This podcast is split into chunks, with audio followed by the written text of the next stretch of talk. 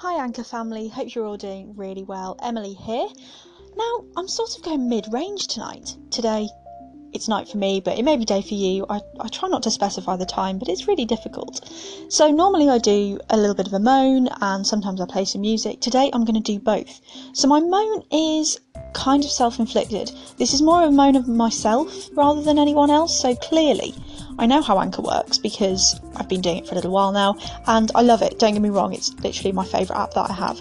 What I'm moaning about is the fear that I give myself when I get that little bit lazy, log on that little bit too late and see your station is empty. No. And yeah, I know that we can do episodes now, which is great, by the way, loving the update, but I still put the fear into myself. So the moan is at myself for being completely lacking of organisation. So a moan at myself today, yes, I can take it, it's fine. I'm not even that bothered. But now, on to the music.